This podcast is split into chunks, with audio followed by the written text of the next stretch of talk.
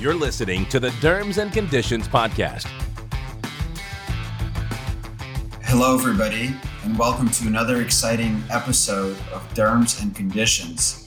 I'm your host for today, Gary Goldenberg, and I'm so excited to have um, our guest today and welcome um, Amy McMichael, who's a professor and chair at Wake Forest School of Medicine, chair of dermatology. And just as a way of background, I did my residency at Wake Forest. So, Amy, I owe so much to you, and I'm so excited to host you and to have this conversation. So, welcome.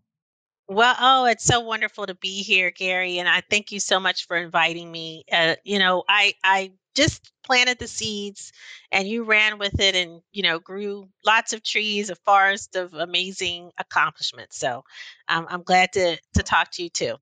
Well, I appreciate that, and I, I, tell everybody still that you you saved me in residency, so I'm forever grateful. So um, let's go ahead and start our conversation. So you know, I, I think that people who know you professionally um, realize that you're really passionate about hair loss, and that's sort of been the sort of the main focus of your practice, or one of the main focus of your practice. And I and I'm sure we're going to touch on this on this topic, and I'm sure the listeners are going to want to hear what you have to say about this condition or uh, really conditions because there's a variety of, of patients that we see with this. But what I thought we would do today is um, what I really want to hear from you is I want to hear three things that you're really passionate about because I know that your energy is going to come through when you talk about those three things.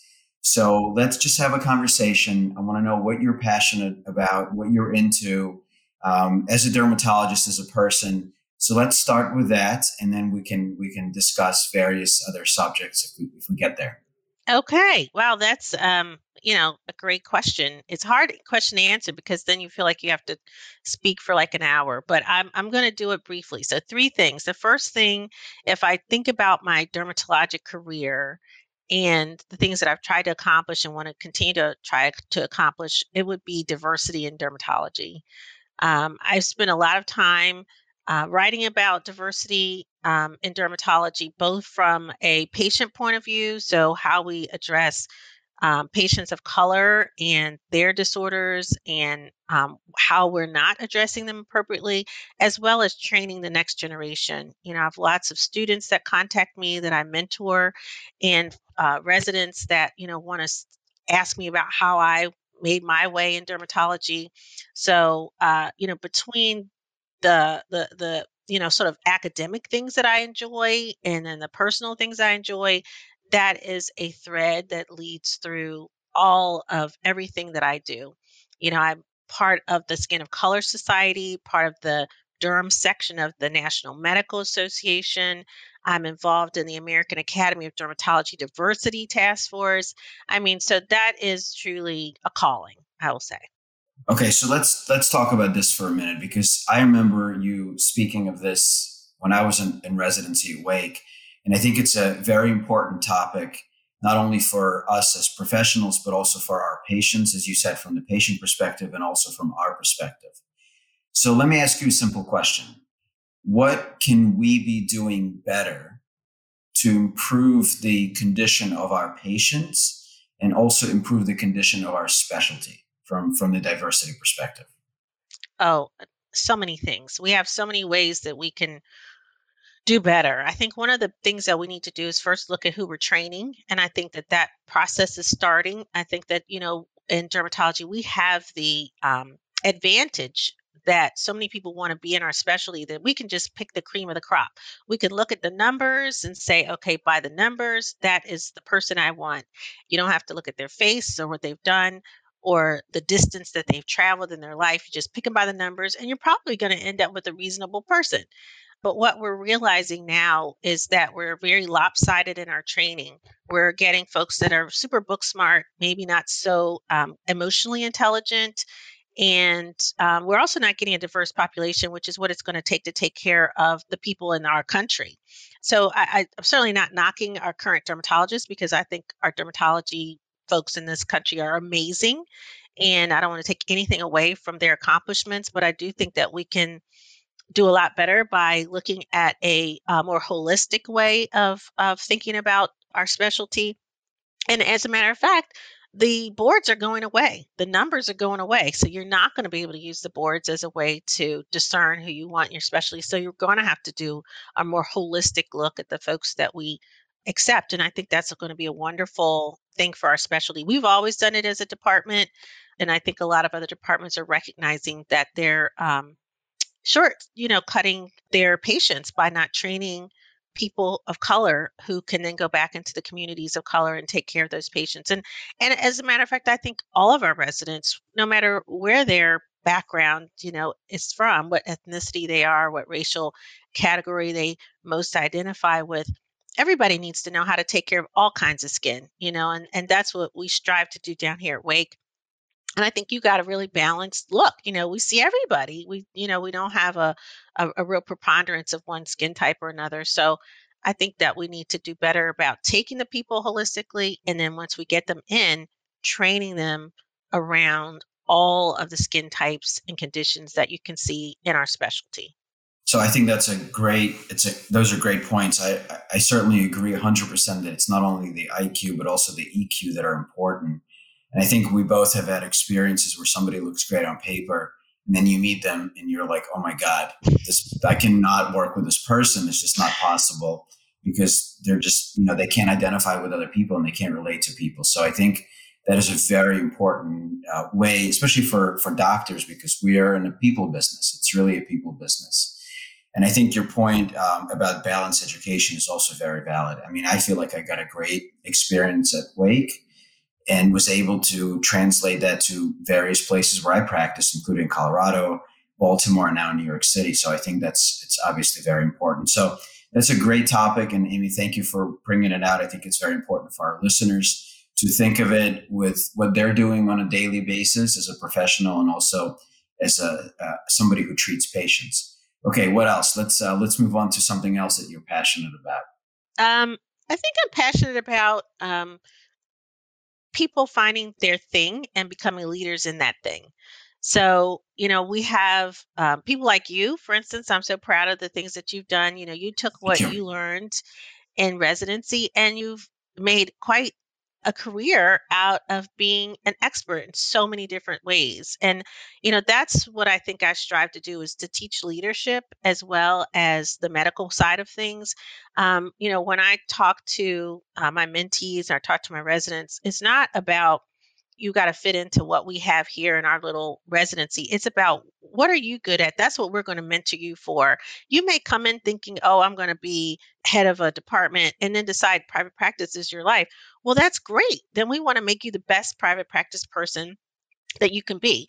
And we have had so many folks that have come through and just surprised us. You know, we had somebody who went and got, you know, this person very well, went got a Fulbright scholarship. I didn't even know you could get a Fulbright scholarship at that time you know, after residency. And that's the kind of stuff that makes you as a academic dermatologist just sing on your way home. You know, you're like, wow, you know, this person took what we you know taught them and went to the next level. And so, you know, however that's done, that really excites me. You know, to see somebody really hitting their professional stride and become a leader in their city or their state, you know, becoming uh, head of a, a, a national organization or, or, a you know local organization, I think that's really where dermatology needs to focus because the more people we have in leadership positions, the better we're heard in the larger house of medicine. So I really like to push that. So you, I, I guess what I would gather is that you're talking about mentorship and developing people that you're training or people that work with you. And I, I know that you're you're a great mentor. You still are to so many people who are no longer your residents just by by being an ex, being an example to people. I think that's really important. But let me ask you specifically, what three things would you recommend for somebody who wants to be a mentor? What three skills do that does that person need to develop to be a mentor, to be able to to be a mentor in their career? Hmm. Well, I think I think you should get mentorship training. You know, it, it used to be like you just kind of form these informal mentorships and you find somebody and you talk to them and you, you know, you set aside time to do that. And and that's fine. That's fine. That's okay. But I think now um, every institution, um, lots of organizations, for instance, the American Academy of Dermatology has a mentorship training process. Um, a lot of local organizations, like derm organizations, you know, state organizations have them. Uh, the um, AAMC has them. I think you should actually get focused mentorship training because I think you do better when you know what a mentor is supposed to be and you don't just flub it and try to figure out, oh, maybe I should have talked to this person about that. It's like, oh, well, that's already in my head. So again, if you get leadership training, that mentorship training is sort of embedded in that. And I think you also have to understand the difference between mentorship and sponsorship. So, you know, I mentor a lot of people, you know, I talk to them maybe once or twice, maybe three times a year.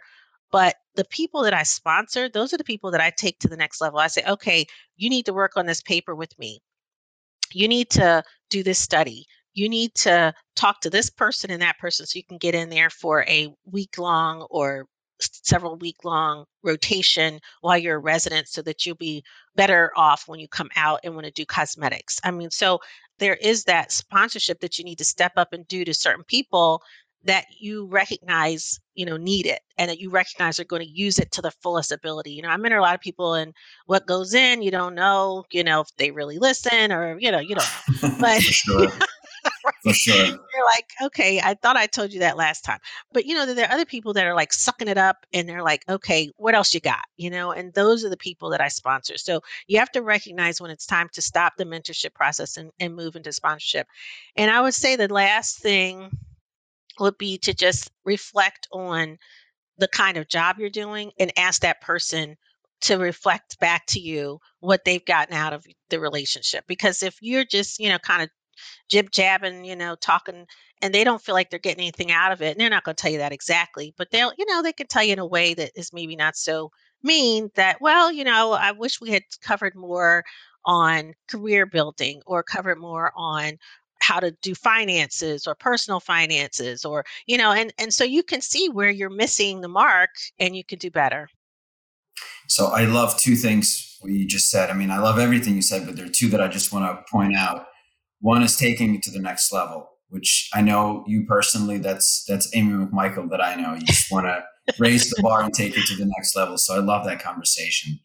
And the you know it's a relationship. I think that it's important to recognize that a mentor mentee relationship is really a give and take. So I think you know having been gone through the mentorship program through the academy as a mentee and also as a mentor, I think that you learn from being both. You learn as be from being a mentee, but also you learn how to be a better mentor by mentoring people. So I think that's great.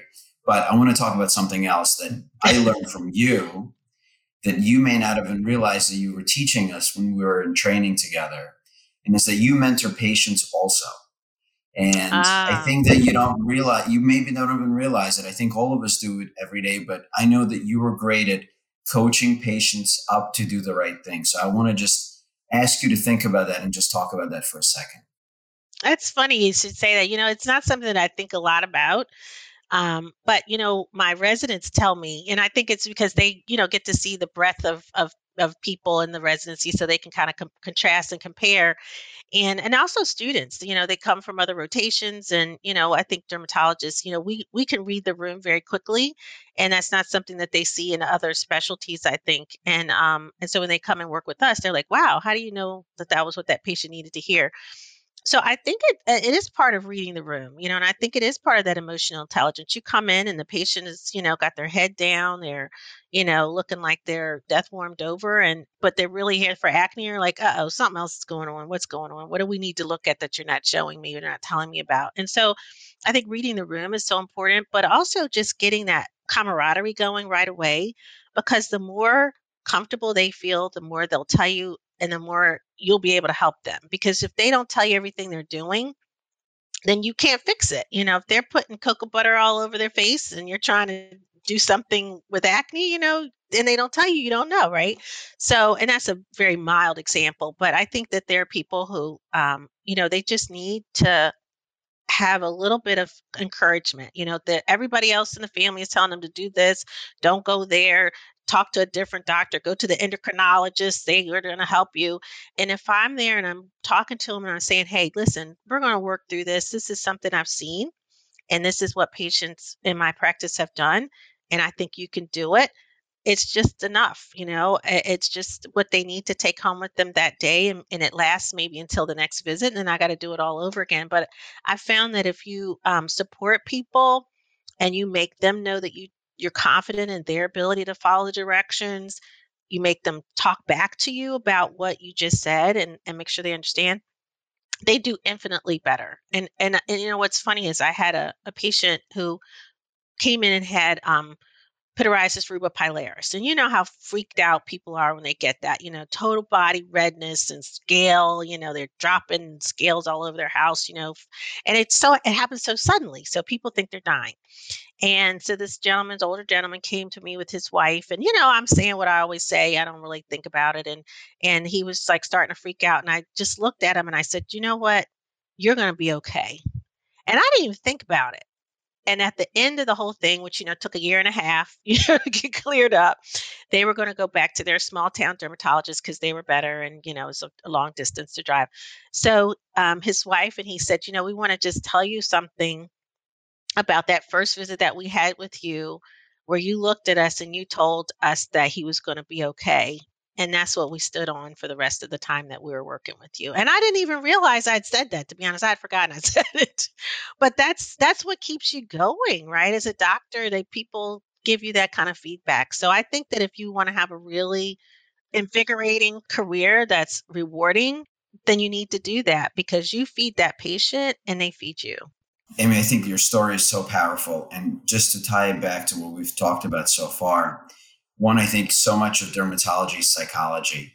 And I think maybe for us, it's more than other specialties. Certainly, it's more for us than some of my friends that are surgeons, because a lot of that, you know, is relatability to patients, relating to patients, and having you mentor them into that better or you know state or state of well-being. And I think it, we can tie this back to your um, diversity comment, the first thing that we talked about, because having diversity in the in the patients that we treat will certainly allow us to relate to to all sorts of different people, not just somebody that we personally identify with. So I think that's super super important. So I think that that ties back to that, and certainly the mentorship.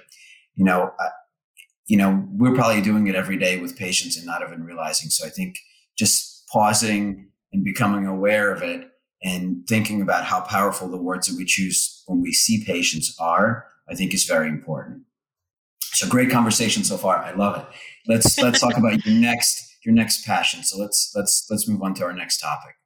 Well, you know, hair. I can't I can't have this conversation without getting into a, a little discussion about hair, right? for sure. I was waiting hair, for hair is hair is yeah. You're bracing yourself for it. No, I mean, I think um, you know, it's funny because during my training, I never felt really that, you know, oh, I, this is what I have to do. Um, but when I got to Wake Forest and Joe Jorizzo was chair, you know, is one of my mentors, still is. Um, he says, you know, what do you want to do? What is what do you want your specialty to, to be? And and what I recognized was that was a niche that nobody was really addressing. You know, but there were people, good people in here doing hair research, you know, Vera Price and Elise Olsen, and they were doing the best that they could, you know, trying to, you know, run against the grain. But people weren't addressing, especially hair disorders and people of color.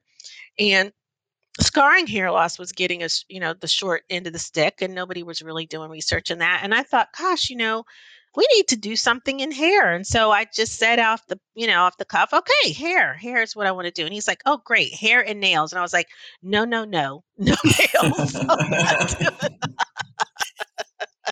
just the hair. I'm not doing the nails. And um and that was good for me because I don't I still don't do a whole lot of nail stuff. But um yeah, I try to learn and I try to be better, but I'm not a good nail person. But uh, yeah, so you know, hair is really where it's at for me, and I think that we have made some great strides. You know, look at what's happening in alopecia areata now. I'm not sure I had a ton of ton to do with you know the breakthroughs that we're having with JAK inhibitors and that sort of thing. But if we hadn't had a group of people who wanted to be focused and like start you know programmatic ways of looking at hair loss, alopecia areata being one of them, I don't think people would have been able to make those discoveries totally because you know they ref- they depend on us to refer them patients and you know whatever. So I, I think that the programmatic approach to hair over the last 25 years of my career has been really rewarding and i have to say that that's like a height for me is seeing all that coming about you know, doing the work that we did with genetic research for, for central centrifugal cicatricial alopecia. That was really cool. You know, so I just like to take it, like you said, I like to take it to the next level. You know, I'm here at you know level seven and i'm like how can i get to eight and nine i know i'm not going to get to 10 but i think i could get to eight you know well usually we turn it up to 11 so i'm expecting you to get to 11 amy